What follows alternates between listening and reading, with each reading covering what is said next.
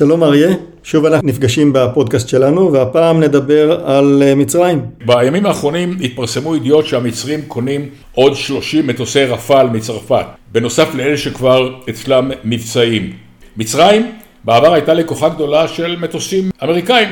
אה, יש להם היום 220 מטוסי F-16, 40 וכמה מהם יוצרו בזמנו בטורקיה. אנחנו נסביר גם את הקשר עם טורקיה, אבל עושה רושם שמצרים, כמו מדינות אחרות באזור, אה, בוחרות להתנתק מאמריקה כספק נשק עיקרי, ואנחנו עוד מעט נסביר את המשמעויות. המצרים בשנים האחרונות עברו צעד כמה פעמים. כפי שאמרת, הם התבססו על F-16 אחרי הסכם השלום. לאחרונה הם ניסו לרכוש מטוסי מיג 29 או מיג 35 ברוסיה, לא כל כך הלך, הם אמנם קיבלו כמה מטוסים, אבל לא הצליחו לבסס מערך שלם עליהם, ונראה שהרפאל אה, נראה להם, מוצא חן בעיניהם, הם היו בעצם הלקוח הראשון של הרפאל, שבאמצעותו צרפת הצליחה לפרוץ קדימה עם המטוס הזה, שעד הרכש המצרי הם דידו מאחורי כל העולם, ארה"ב, אה, אירופה, סין ורוסיה, ולא הצליחו לייצא אותו לאף אחד. אחרי הרכישה המצרית, קטר קנתה את המטוסים, הודו קנתה את המטוסים, יוון קנתה את המטוסים,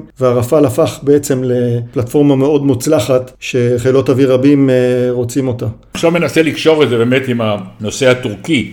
טורקיה הייתה שותפה מלאה בפרויקט ה-F-35, היא חתמה על הסכם לרכישת מטוסים, ממשל טראמפ הודיע שהוא מבטל את ההסכם הזה אחרי שטורקיה הודיעה שהיא רוכשת מרוסיה טילי קרקע אוויר מדגם S-400. עכשיו הטורקים מבקשים לרכוש מארצות הברית מטוסי F-16 וגם כאן הם נתקלים בקשיים מהממשל של ביידן. מה שאני רוצה להגיד, יש פה איזו תופעה שאמריקה לאט לאט, בגלל מדיניות שלה ובגלל המדיניות של המדינות השונות, פחות ופחות הופכת להיות הספקית המרכזית של נשק לאזור. כמובן שישראל עדיין רוכשת את המערכות המרכזיות שלה בארצות הברית, כי יש כספי סיוע ואנחנו מחויבים לרכוש את הרוב שם, אבל מדינות אחרות רוכשות היום מאירופה, גם רוסיה מנסה להיכנס, וכמו שאמרת קודם, שדיברנו ודיברנו על הרקע של הפודקאסט הזה, יש סיכויים רבים שגם סין תיכנס לתחום, למרות שעד עכשיו היא לא עושה צעדים משמעותיים להיכנס לתחום.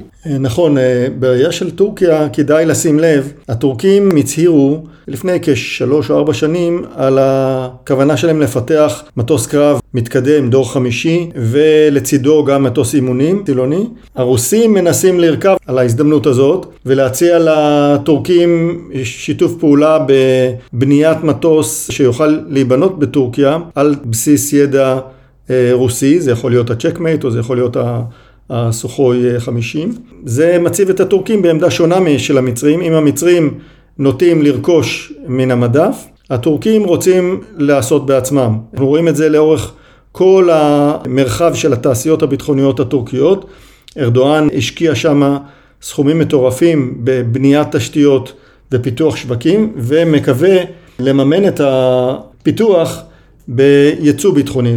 המצרים ניסו לייצר, לפתח בעצמם ולייצר מקומית, זה לא כל כך הלך, בעיקר הם אה, מבצעים הרכבות וקונים ציוד אה, מספקים בינלאומיים. אחת השאלות הגדולות היא מאיפה מגיע הכסף, כי מצרים כידוע היא לא מדינה עשירה במיוחד, זאת אומרת אין שם כסף פנוי, וההוצאה לרכש ביטחוני היא הוצאה אדירה. עכשיו כשהמצרים גם קלטו כמויות גדולות מאוד של אמל"ח, הם צריכים לתחזק את הכמויות האלה.